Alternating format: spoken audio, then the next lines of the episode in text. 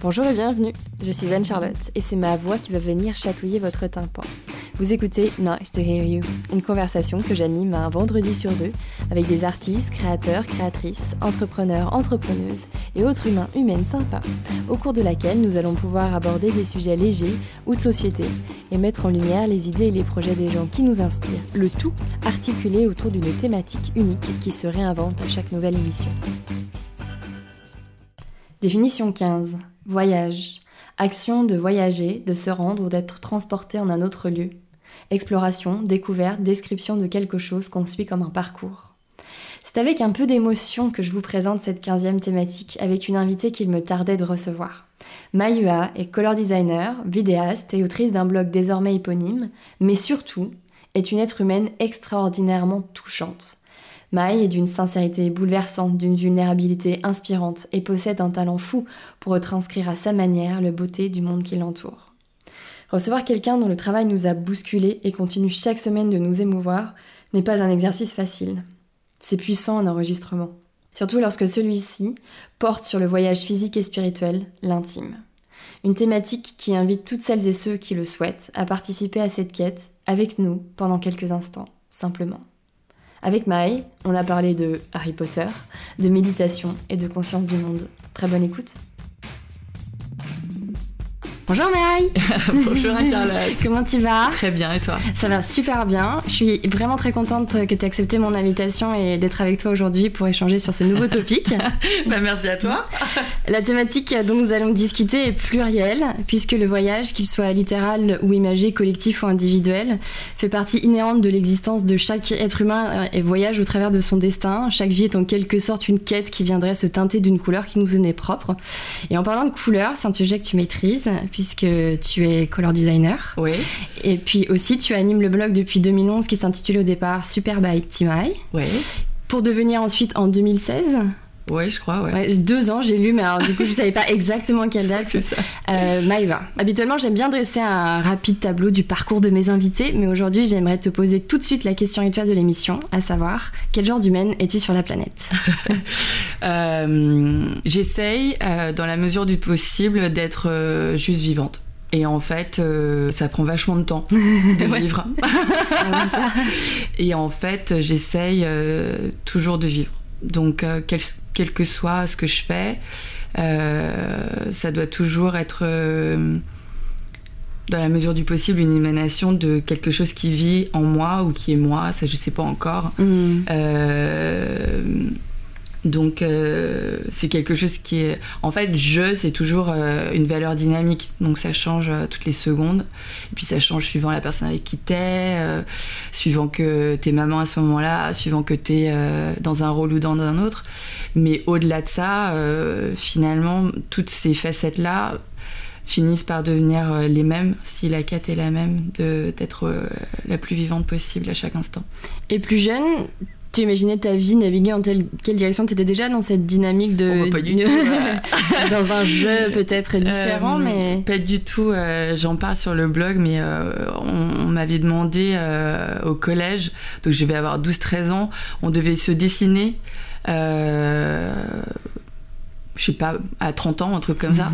Et donc moi j'étais euh, une jeune femme avec euh, un tailleur jupe, euh, des épaulettes, assise sur un bureau, donc même pas derrière le bureau, j'étais sur le bureau. Donc, donc tu vois, on n'est pas toujours visionnaire. Ouais.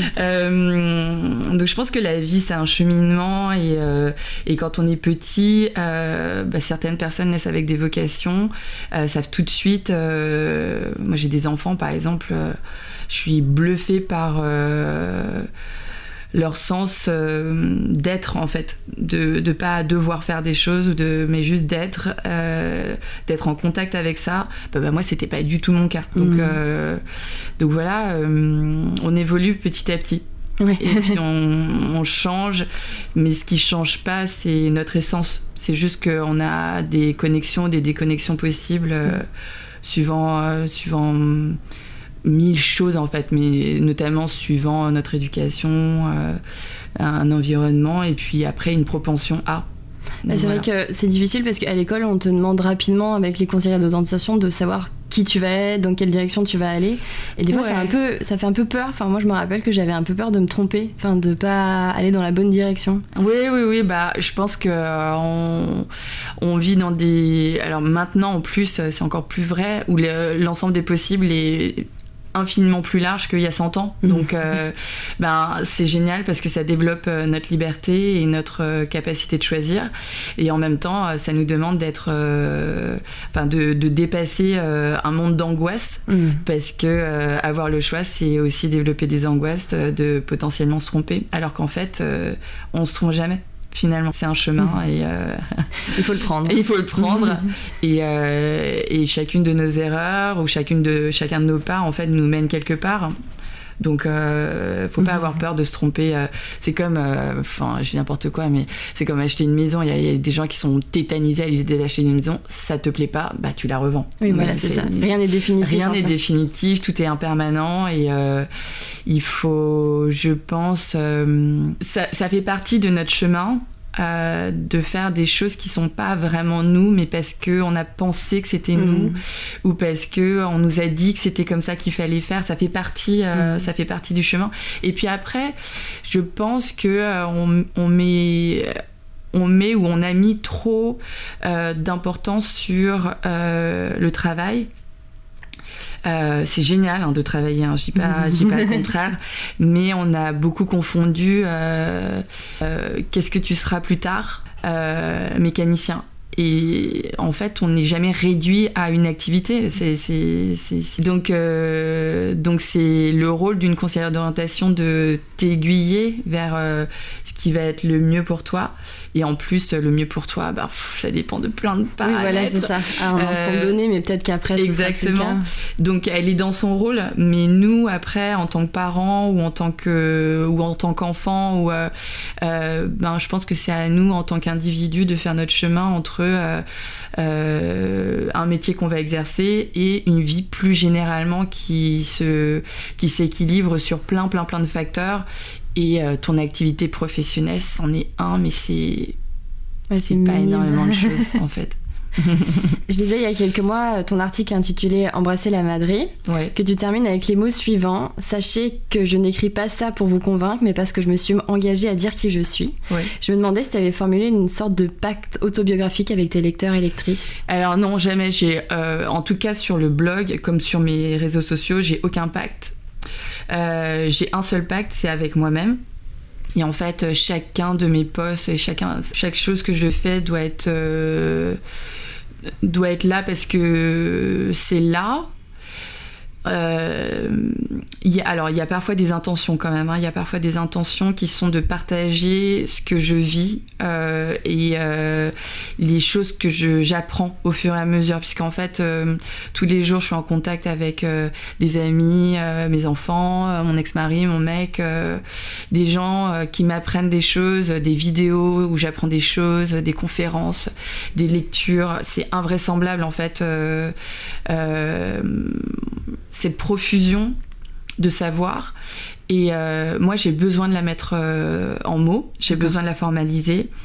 Et, euh, et je pense qu'on est tous reliés et que si toutes ces personnes n'étaient pas là pour m'enseigner des choses, bah, je serais pas grand chose. Et mm. donc, du coup, j'ai envie de me placer dans cette chaîne infinie mm. d'humains reliés euh, et, le blog est là pour ça. En revanche, jamais le blog n'aura pour euh, but de faire quelque chose vis-à-vis de mon lectorat, euh, si tant est que ça puisse même s'appeler comme ça. Donc sinon, j'aurais continué à faire des tutoriels et, et je dis pas que c'est pas bien de faire des tutoriels, je trouve ça génial et j'adore les gens qui en font et, et j'adore toujours les gens qui cherchent la beauté, etc. C'est juste que c'est plus ce qui me fait moi euh, vibrer ou ce qui me fait progresser.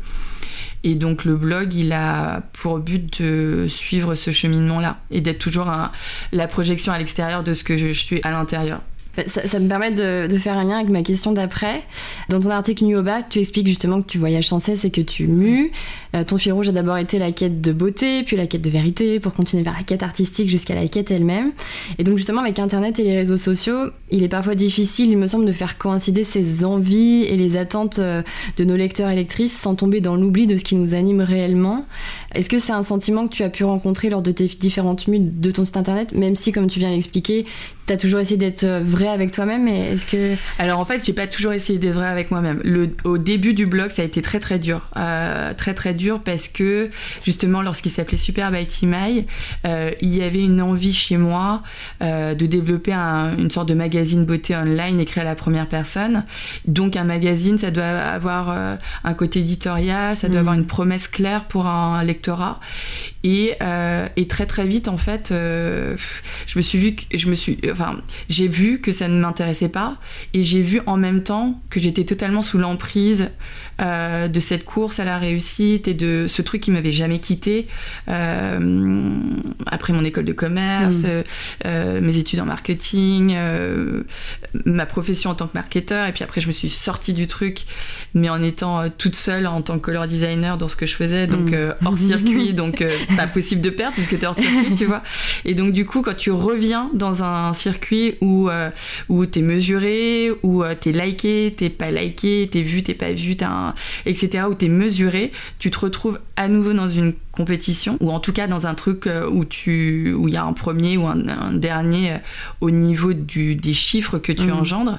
Et pour moi, ça a été très très dur euh, de pas éprouver de la jalousie, de pas et jusqu'au moment où en fait j'ai compris que euh, le blog était là pour me pour me réparer de ça. Et, et du coup, j'ai choisi non pas de me retirer de cette euh, de ce truc où euh, il y aura toujours des chiffres et, et voilà. Et de continuer là-dedans mais en faisant toujours ce qui me plaît et en faisant toujours en n'étant jamais jamais dans l'attente de qui que ce soit. Je, pense qu'il y, y a, plein de, de modalités possibles lorsqu'on lance un projet qui est personnel. Plus le projet est là en fait pour pas te guérir, mais pour te nourrir toi, euh, bah plus en fait euh, ce qui va émaner de ce que tu fais euh, va être proche de toi. Mm. Plus ce que tu fais est fait pour être donné à, avec une promesse, un projet entrepreneurial derrière, etc. Et plus tu, tu dois poursuivre ton intention et aller jusqu'au bout de ton intention. Donc tout dépend en fait de où mm. tu te places dans le spectre. Et puis après le spectre il change aussi. Donc c'est ça. C'est ça. Hein. C'est jamais, c'est jamais, enfin c'est tout est en mouvement tout le temps et c'est parfois dur de d'être dans le flow. Bah, de toute façon, euh, moi j'en discutais avec euh, des amis qui, euh, qui étaient en entreprise comme moi et qui sont devenus freelance ensuite. De toute façon, les questions elles sont toujours les mêmes. C'est que quand tu sors d'un monde où, qui est cadré, ben, c'est toi qui dois gérer ton cadre en fait. Et en fait, plus ça va et plus en fait les choses se font pas dans un cadre, mais dans une structure qui est intérieure. Et cette structure euh, qui est intérieure, il faut aller la chercher sans cesse, sans cesse, sans cesse. Et ça passe par une réévaluation euh, perpétuelle de tes, euh, de tes intentions mais elle change en fait ses intentions. Donc, euh, mais combien de, de, moi y compris, hein, euh, mais combien de gens qui sont à leur compte et qui pensent du coup euh, faire les choses pour eux-mêmes se retrouvent esclaves d'un calendrier, de clients, de la thune que tu dois générer mm. pour, pour pouvoir continuer à vivre comme tu veux vivre. Enfin, tu te retrouves en fait exactement dans la même, dans la même chose que quand, quand tu vis en entreprise, sauf que tu n'as même plus la sécurité de l'emploi, ta mutuelle, etc. Donc, tu vois, donc en fait, il faut réévaluer, puis il faut essayer surtout. Et c'est ça que je trouve assez génial euh, avec les réseaux sociaux, etc. C'est que c'est, euh, on personne ne sait rien, personne ne sait comment ça va évoluer encore moins. Donc en fait, ça donne vachement de liberté. Juste, tu fais et puis. Euh, ouais, exactement. Pour revenir en voyage, est-ce que certains de tes voyages physiques ont changé ton voyage spirituel? Et si oui, dans quelle mesure? Alors, je, je, je, pense que l'exploration, euh, c'est pas quelque chose de mental. Ou pas que. C'est-à-dire que l'exploration, c'est tout ton être qui voyage. Euh, et du coup, ça peut se faire dans une méditation, euh, ça peut se faire parce que tu es à l'autre bout du monde. Mais en vérité, bon là tu vois j'ai 41 ans, j'ai quand même pas mal voyagé. Et en fait, euh, tu peux te retrouver euh, dans le plus bel espace du monde, euh, avec des cocotiers et des plages qui font rêver et tout. Si t'es en colère, il y a rien qui vient à ta perception. Si t'es mal accompagné, il y a rien, tu vis mhm. rien en fait. Tu vis la vie misérable que tu vis quand t'es chez toi et que t'es avec et que t'es mal accompagné, tu vois. Mhm. Donc t'es un tout qui fait que certains lieux parce que énergétiquement, euh, ils ont quelque chose de magique. tu vois, si euh, je me retrouve euh, sur ma colline népalaise, mm. c'est un lieu qui est absolument magique, qui est chargé d'énergie, parce que cette colline, c'est aussi le temple du village d'à côté. Donc il y, a les mariages, mais il y a aussi les crémations. Y a... Donc il y a plein de rituels qui se passent là-bas. Et puis tu as cette chaîne de l'Himalaya, tu vois, euh, devant laquelle, enfin, qui est tellement belle que quand euh, elle, se montre, parce qu'elle se montre pas tout le temps, mais quand elle se montre, et que toi, tu es en disposition de recevoir un cadeau comme ça, et bah forcément le lieu euh, c'est pas comme d'être dans ta chambre à méditer c'est une autre c'est une toute autre mais c'est c'est une expérience totale qui te permet de voyager ou au contraire d'être au plus centré, au, plus, au, plus près de toi. Quoi. Donc en fait, pour moi, les voyages maintenant, euh, c'est évidemment découvrir une autre culture, une autre cuisine, un autre euh, un, feeling. Mais c'est aussi euh, te rencontrer toi différemment dans une, une ouverture, une porosité en fait tu deviens tout poreux parce que ou toute poreuse parce que euh, tout est nouveau à ta perception. Mais ce qui est intéressant, c'est que justement ta perception, elle est là. C'est ça qui est intéressant. Donc en fait, les expéditions physiques, elles, peuvent comme ne pas être un déclencheur pour une certaine exploration spirituelle. Ouais, ouais exactement. Parce que c'est vrai qu'on se dit toujours que partir pour mieux revenir, euh, ou même on se dit souvent que, enfin moi je me suis beaucoup dit que l'herbe était forcément plus verte ailleurs, parce que dans un quotidien parfois un peu pesant, on se dit ah non mais on va aller prendre une bouffée d'air. Évidemment, en fait, quand tu, quand tu pars euh, y a, et que tu coupes euh, tu sais, j'avais lu une étude là-dessus, mais je, pense que c'est vrai pour tous les sens, mais euh, dans, le sens de l'odorat, euh, une odeur invariante devient plus perceptible à ton nez. Donc c'est pour ça que les gens, par exemple, sentent plus leur parfum au bout d'un mm. moment, parce que c'est invariant pour eux. Euh, mais je pense que c'est pareil pour tous les, tous les sens. Donc forcément, dès que tu, dès que tu changes ton environnement, ton corps, euh, il va être euh, en présence de nouvelles odeurs, de nouvelles, d'un nouveau vent, de, de, nouvelles sensations. Et donc du coup, ça va éveiller ton corps, qui va éveiller ton esprit, qui va, etc., mm. etc. Donc l'herbe est plus verte ailleurs, oui, d'une mm. certaine...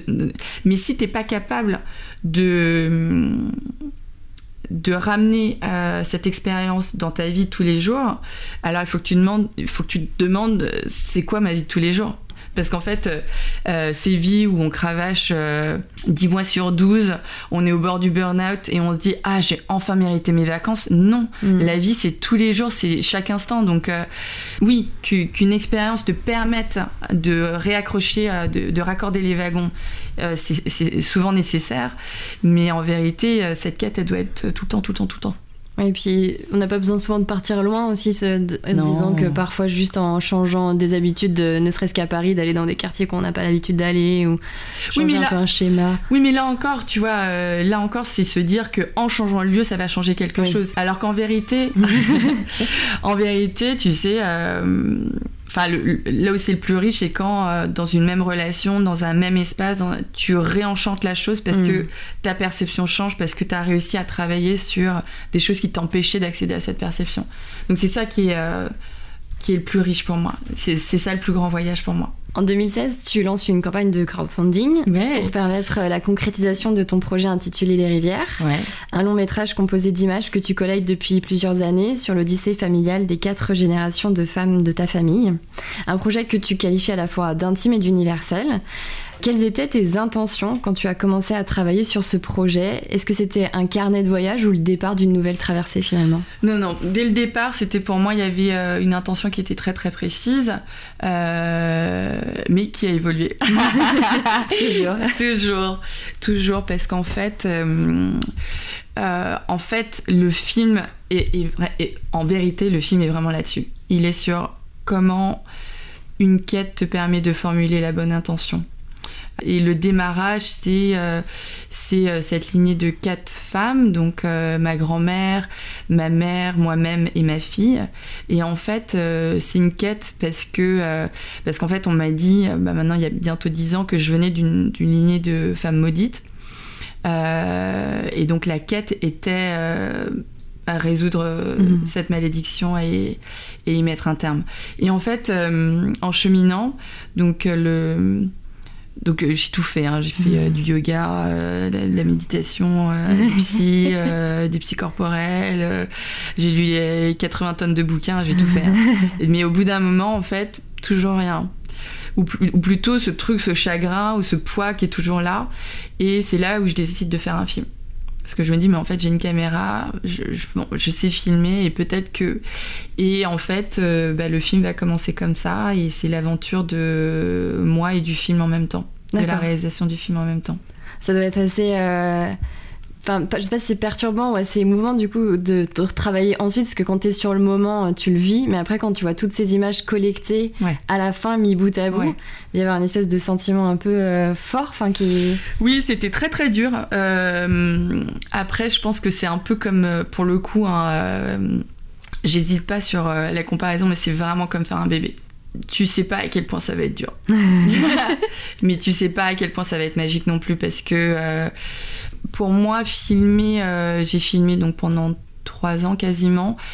Filmer était assez dur, mais finalement beaucoup moins dur que ce qui a suivi, qui était de voir ces images une fois, deux fois, cent fois, d'être suffisamment bien entouré pour comprendre ce que ces images voulaient dire. Et encore après, la difficulté de formuler un film. Oui, c'est ça. Parce qu'en fait, euh, euh, réaliser des vidéos de 3, 5, 10, voire 20 minutes, ce que je fais sur le blog, ça, c'est un truc. Euh, donc je disais ça la dernière fois, tu, tu, ramènes des, des rushs et c'est comme des étoffes qui sont plus ou moins banales, plus ou moins magnifiques, plus ou moins entre les deux. Et en fait, euh, quand tu montes, tu dois choisir si ça va devenir une veste ou un pantalon. Et les deux, en fait, euh, ça marche. Mais c'est deux intentions différentes. Mm. Et en fait, euh, c'est toi qui dois choisir. Et tant que tu sais pas, tu peux pas couper. Et bon, alors évidemment, nous on est sur des matériaux digitaux, donc on peut couper, recouper, recouper. c'est ce qu'on a fait en vérité, jusqu'au moment où moi j'étais totalement perdue. Donc ça, c'était il y a un an, où en fait j'ai dû renoncer et dire bon, je suis obligée d'arrêter parce qu'en fait euh, je ne sais pas de quoi parle mon film. Donc j'ai 80 euh, heures de rush, euh, de prise directe, donc c'est enfin c'est un matériau énorme que je connais par cœur et je n'ai aucune idée de voilà j'ai une sorte de bout à bout où il y a des émotions où il y a une énergie c'est l'évidence je je peux pas remettre ça en cause les étoffes sont là mais alors j'ai aucune idée de, euh, de, de ce qu'est ce film, en fait, de, mm. ce qu'il raconte, je sais pas du tout. et donc j'ai dû arrêter, ce qui était, ce qui était une grande douleur. Et en même temps, j'avais confiance dans le fait que euh, il fallait que j'oublie ces images, il fallait que je que je laisse le truc reposer. Et puis en fait, euh, six mois plus tard, paf, c'est revenu. Et puis et puis voilà. Parce qu'il faut peut-être aussi réussir à se, parce que c'est proche de, enfin c'est toi en fait, c'est une partie de toi, c'est peut-être réussir à se, à se, détacher un peu, enfin réussir à avoir un œil neuf, c'est pas toujours facile d'avoir déjà un regard euh, juste sur son travail, mais quand son travail c'est aussi soi, et puis euh, des membres de sa famille, et puis une histoire très forte. Oui, en fait j'ai beaucoup de contraintes sur euh, ce film qui sont des contraintes essentielles, c'est-à-dire que y a, j'ai très peu, j'ai aucune contrainte secondaire, mais j'ai que des contraintes primaires.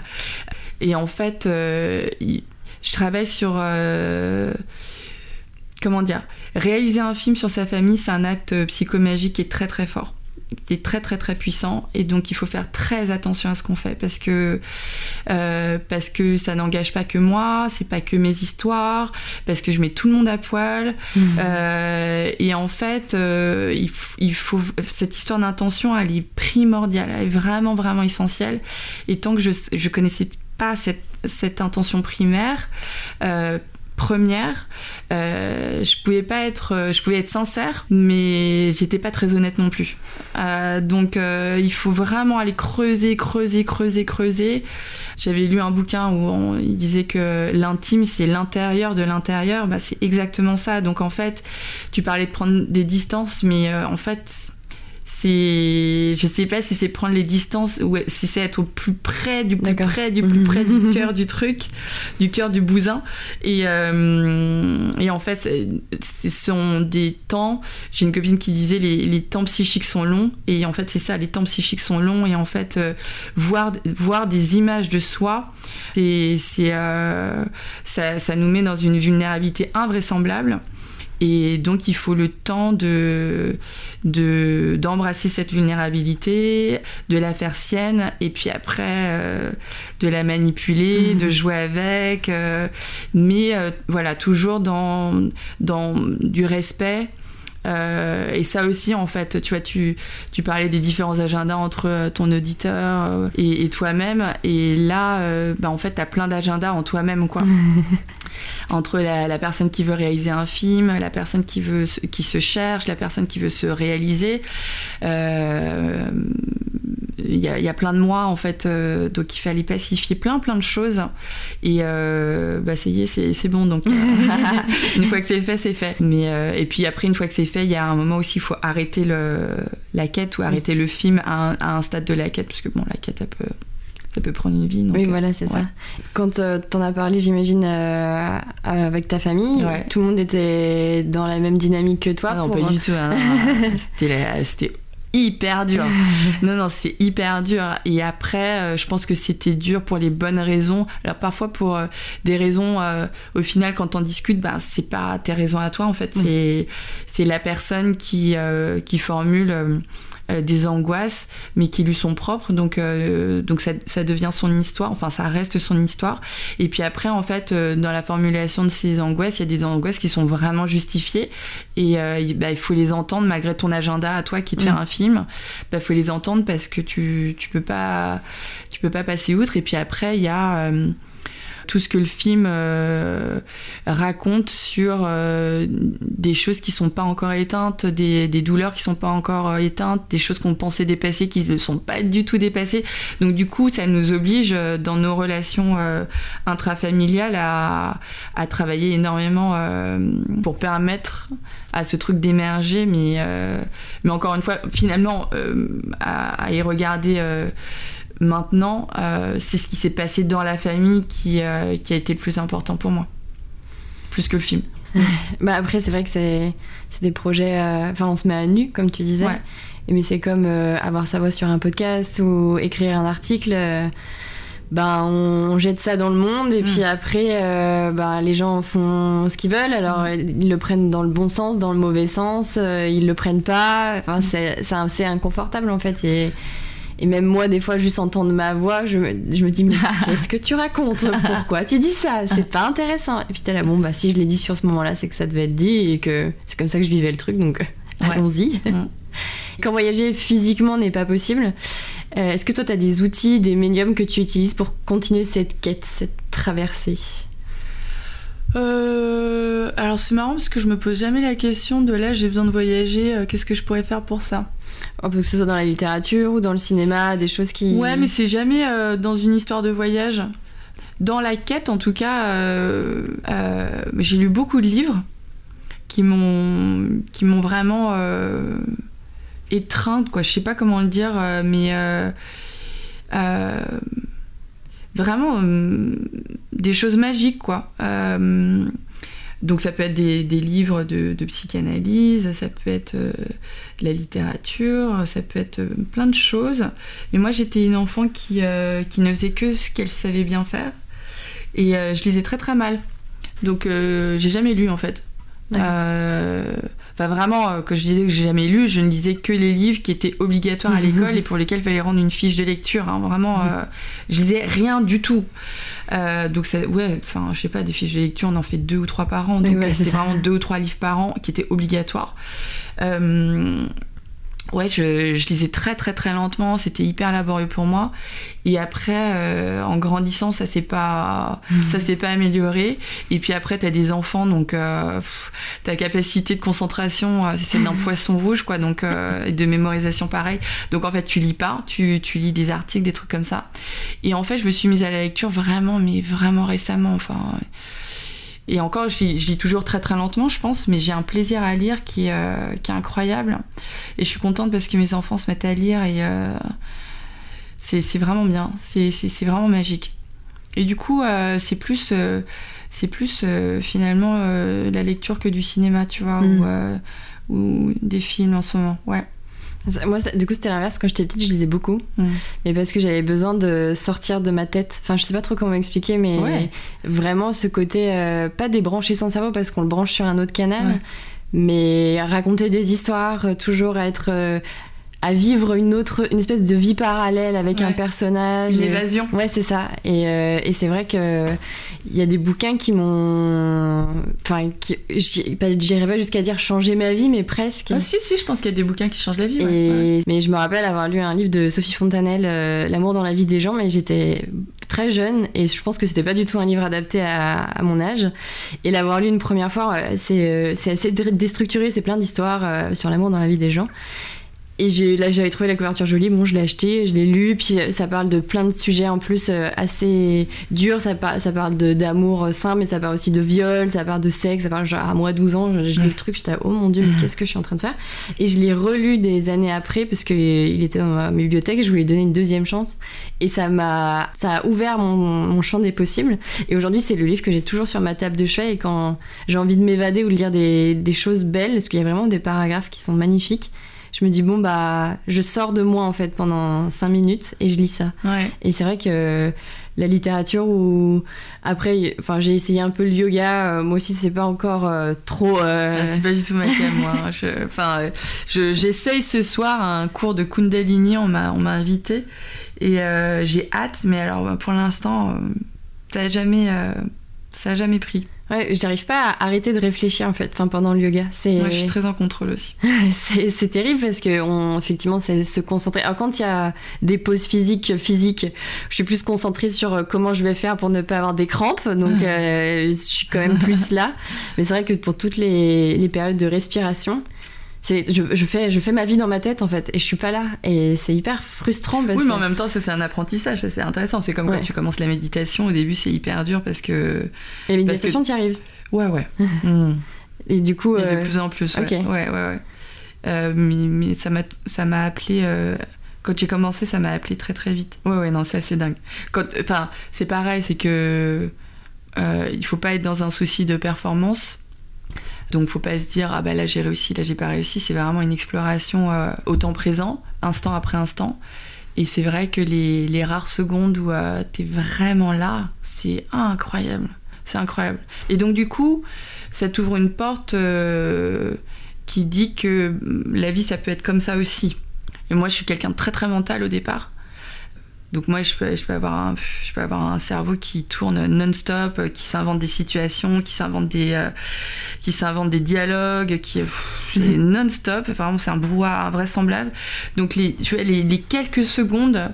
Euh, je sais pas, ça fait 4 ans que je fais de la méditation, et les quelques secondes, Mhm. il, il m'est arrivé d'être vraiment là. Ah, c'est c'est sublime. C'est vraiment sublime. Et donc, du coup, l'idée n'est pas à chaque fois de tu vois. Ouais, de passer vois. de 4 Ouais. à 6 ou de 6 à Ouais, 10. non, pas du tout. Mais euh, juste d'être dans une exploration et. euh, et, et, euh, je, ouais, je trouve ça vraiment très très beau. Et puis, bah, t'es obligé d'être un peu humble quand même. Mm. Et c'est des rencontres ou des lectures qui, toi, t'ont amené à, à la méditation ou Ouais, c'est ma mère qui nous a inscrites à un cours de méditation. Euh, donc c'était un stage euh, de euh, méditation en pleine conscience sur huit semaines. Donc c'était une soirée de, de deux ou trois heures toutes les semaines et on avait terminé par un dimanche en silence. Oh, c'était d'une beauté et vraiment ça, ouvre. En fait, tu vois, l'idée du voyage, c'est que tu as tellement de voyages à faire en toi euh, tu vois, dans ton corps, euh, dans, ton esprit, dans tes différentes parties de ton imagination.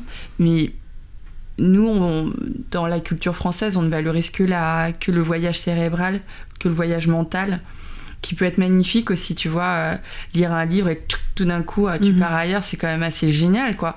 Euh, mais en fait, ces explorations, tu peux les faire, tu vois, j'avais écrit un, un, un, post sur le tantra. Bon, bah, c'est pareil, tu, tu, pars dans ton corps, mais d'une manière qui est totalement invraisemblable. j'ai fait de la de j'ai fait des jeûnes tu vois quand on va au Népal on jeûne c'est pareil ça te met dans un état euh, d'être totalement euh, totalement fou parfois très très dur mais aussi parfois totalement magique. On a parlé de embrasser la, la madré. Toutes ces, tous ces états de conscience altérée euh, c'est quand même c'est fou quoi. C'est mm. fou. Et en fait le champ des possibles de que ton être peut proposer est totalement invraisemblable et, euh, et c'est trop génial, quoi. si, euh, si, tu commences à être l'explorateur de toi-même, euh, c'est quand même. Est-ce qu'au départ, il faut, il faut se forcer ou est-ce que c'est. Ça arrive, enfin, pour par exemple, dans des expériences avec du jeûne ou avec vraiment des choses fortes Non, non, non. Non, non, je pense que tous les gens qui font des choses comme ça, il y a un appel. D'accord. Euh, donc faut jamais, jamais, jamais se forcer. Non, non, jamais. Il y a un appel et puis après il y a une situation qui se crée autour de cet appel. Mm. C'est comme ça. Et tous les, tous les gens qui font ça, c'est comme ça qu'ils y viennent. Euh, parce que euh, soit ils ont entendu des personnes parler de leurs expériences de jeunes et qu'ils y retournent tellement ils trouvent ça beau et tout. Et puis tu te dis, mais attends quand même euh, moi, l'idée que je m'en fais, donc vraiment le truc mental, c'est euh, ça doit être horrible de sauter, ne serait-ce qu'un repas. je comprends pas.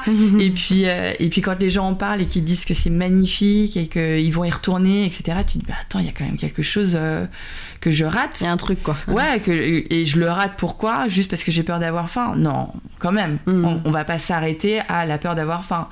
Donc du coup, euh, tu voilà, tu, tu, tu chemines et, euh, et l'appel se forme et puis après, ben as les oreilles qui sont ouvertes et puis euh, il y a une situation ou une occasion qui va se présenter à toi. non, jamais faut, faut faut pas se forcer. Je pense que les seules choses où il faut se forcer, je pense, c'est c'est dans les situations de sabotage, d'auto-sabotage. Euh, je viens de faire un post là-dessus. Et en fait, quand tu chemines, tu apprends à écouter et à reconnaître des, moments où tu te sabotes toute seule comme une grande, ou tout seul comme un grand d'ailleurs, où tu penses qu'il faut faire comme ci, ou tu penses qu'il faut faire comme ça, ou non, non, non, non, non, surtout pas faire ça parce que euh, peut-être que tu vas pas y arriver, etc. Euh, ça, il faut faire beaucoup, beaucoup d'efforts, je trouve, pour pour aller là-dedans et pour, euh, pour plonger là-dedans. Et puis c'est pareil. Euh, euh, j'écris beaucoup sur le côté sombre, sur la colère.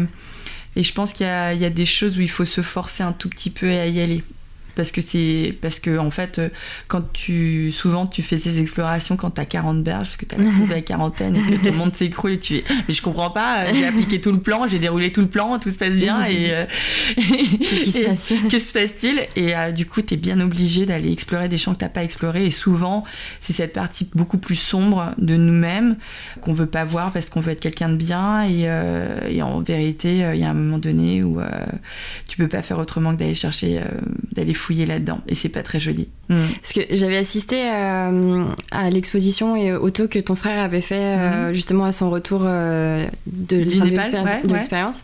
Et c'est vrai que ça, je m'étais posé la question parce que ça m'aurait beaucoup intéressé. Je m'étais posé la question cette année pour participer. Et en fait, j'ai hyper peur de ce que je pourrais trouver. Autant, c'est vrai que le côté physique, je me demanderais, est-ce que je suis pas bien épaisse, comment je pourrais survivre sans manger. Mais c'est vrai que ce que, ce que tu dis, c'est ça. C'est Moi, j'ai hyper peur de. Même si de plus en plus, j'arrive à plus à me regarder dans la glace en me disant Ok, je suis cette personne, j'ai été cette personne, j'ai envie de continuer à être ou d'aller dans une direction. Mais c'est quand on est au pied du mur et quand on doit se voir. Enfin, c'est ouais, c'est brutal, quoi. Ouais, c'est assez brutal moi, par exemple, ce qui m'avait, euh, moi, ce qui me freinait, c'était pas du tout euh, de voir qui je suis.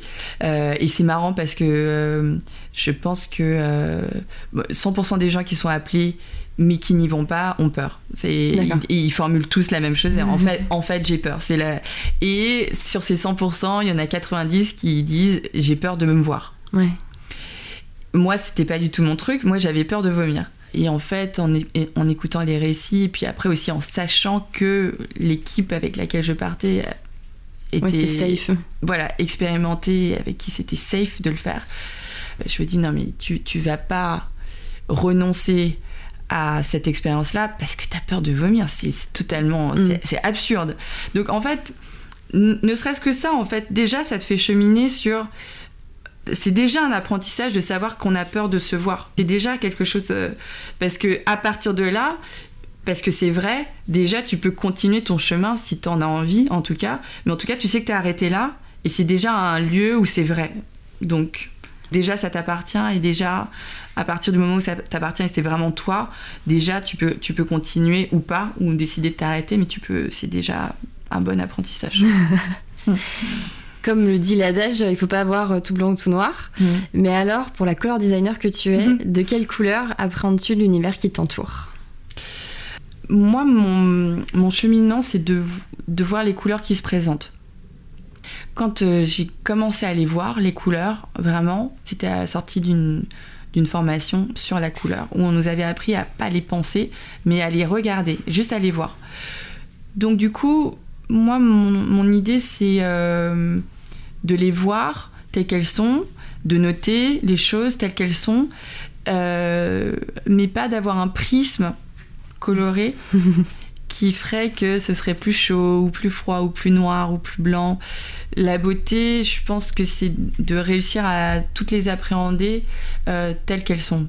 C'est ça, c'est plutôt comme ça que je le vois. Et du coup, j'avais pas mesuré à quel point la couleur était quelque chose euh, d'à la fois factuel, mais de totalement magique parce que justement, elle te fait sortir du côté cérébral et du côté de la pensée, de dire que c'est un triangle ou, euh, ou une chaise. Ou, mhm. Voilà, tu sors de ça et t'es es juste dans des agencements de couleurs qui s'offrent à toi. Et c'est vraiment un cadeau, en fait. Et on va terminer avec euh, quelques petites euh, rapid fire questions. Wow Ouais. En commençant par euh, la question suivante. Un plat pour émouvoir ses papilles. Bah, moi c'est le boboon hein. le boboon et puis les rouleaux les rouleaux de printemps qu'on fait à la maison avec des grillades c'est un plat simple populaire et qui me rappelle le Vietnam et en fait, le goût, euh, le goût et la manière de faire, c'est euh, mélanger tous les goûts, donc euh, sucré, salé, fade, acide, amer et piquant. mais c'est aussi toutes les textures. Donc il y a du mou, il y a du croustillant. Dans le croustillant, il y a plein de croustillants différents. donc ce sont des nourritures hyper simples, mais déjà hyper enfin dans la synthèse de plein de choses. Donc c'est comme les couleurs. Et c'est pareil, ça doit être hyper coloré, ton assiette doit être hyper colorée. Donc hyper vitaminé aussi. Donc euh, voilà. bon pour les yeux, bon pour le, bon pour le corps. Ouais. Un exercice à faire chaque jour pour être plus dans l'intention. Bah juste être dans l'intention. Donc euh, bah il y a des choses qui des gestuelles euh, addictives et qui te sabotent qui peuvent t'empêcher ça. Regarder Instagram quand tu te quand tu te lèves le matin ou quand tu te couches le soir. Je pense que ça te coupe de pas mal de choses. Euh, je pense que, alors moi je suis très addict, hein, donc il euh, n'y a, a, aucun, aucune espèce de jugement de valeur par rapport à ça, mais je pense qu'on est vraiment dans une époque où on, où on a un danger très très fort d'être toujours dans un divertissement et d'être toujours diverti, de toujours chercher le divertissement, que ce soit dans le voyage ou dans euh, toute autre chose. Et en fait, l'intention, elle se travaille sur le fait d'être rapidement dans une action. Une recommandation culturelle qui t'a particulièrement marqué dernièrement? Ou ta, ta, recommandation culturelle ultime Si un truc à faire ou à lire ou à voir. Ah, c'est marrant que tu me poses la question. Euh, alors, c'est con ce que je vais dire, mais euh, je lis les Harry Potter avec mes enfants en ce moment et, euh, et je, trouve ça, je trouve ça magnifique. Je trouve que c'est vraiment puissant. Et puis, euh, je trouve ça beau qu'on parle aux enfants de cette manière-là aujourd'hui. Et, euh, et j'ai lu une étude qui disait que les fans de Harry Potter devenus adultes aujourd'hui ont un sens politique plus fort, plus d'empathie, plus d'écoute. et je trouve ça assez incroyable. Moi, ça, en tout cas, ça m'émeut ça beaucoup qu'un auteur puisse transformer des générations de lecteurs et de le faire de cette manière-là. Donc, donc ah oui. voilà, je dirais pas que c'est un truc qui a changé ma vie de lire Harry Potter, c'est pas du tout ça, mais euh, dans cette démarche-là, et puis je pense que je pense qu'elle est allée voir la Madré aussi, je pense qu'elle a bien embrassé la Madré. euh, euh, ouais, je pense que ça c'est quelque chose qui me marque. Après voilà, je viens, de finir les euh, les euh, Elena Ferrante, les les amis prodigieux là, et ça aussi ça m'inspire beaucoup. en tant que femme, en tant que créatrice. Euh, et puis voilà sur, sur euh, l'exploration du côté sombre aussi, c'est euh, c'est assez fabuleux. Et puis après, tu pars en Italie. Donc, donc c'est génial. Plus. Et pour finir, une pensée positive à partager avec nos auditeurs et auditrices. Bah, la pensée positive, c'est bah, reconnaissez votre magie, quoi. Mm. Vous êtes merveilleux. C'est pas que vous êtes merveilleux en fait. Je pense qu'on est tous euh, merveilleux et franchement catastrophiques. On est, on est merveilleux et dramatiques tous en fait. Mm. Mais euh, mais on a, on a un pouvoir magique, un, truc de, dans l'idée de transformation de, de, soi et de l'autre, euh, qui se fait pas à coup de baguette magique évidemment, mais, euh, mais ça se fait. Et, et ouais, travailler votre intention euh, magique. Merci beaucoup. Merci à toi. Merci Maï pour ta spontanéité, ta sincérité, ton rire si communicatif et la justesse de tes mots. Merci aussi à vous, auditeurs et auditrices, d'être toujours plus nombreux et nombreuses à écouter l'émission et à partager votre soutien sur les réseaux sociaux. Si vous ne connaissez pas encore les travaux de Mai, rendez-vous sur son blog à l'adresse www.maihua.fr, M-A-I-H-U-A, ou sur sa chaîne YouTube à Super Retrouvez toutes les informations de l'émission ainsi que des photos de notre échange sur le blog à l'adresse unefidera.com. Si vous aimez l'émission, bah dites-le nous sur Instagram ou Twitter avec le hashtag NTHYpodcast ou sur iTunes en rédigeant un avis avec des étoiles, 5 étant plutôt un bon début. Pour ne louper aucun épisode, abonnez-vous à l'émission sur Apple Podcasts, SoundCloud, Deezer et Stitcher. En attendant, je vous souhaite une très belle journée et je vous dis à dans 15 jours.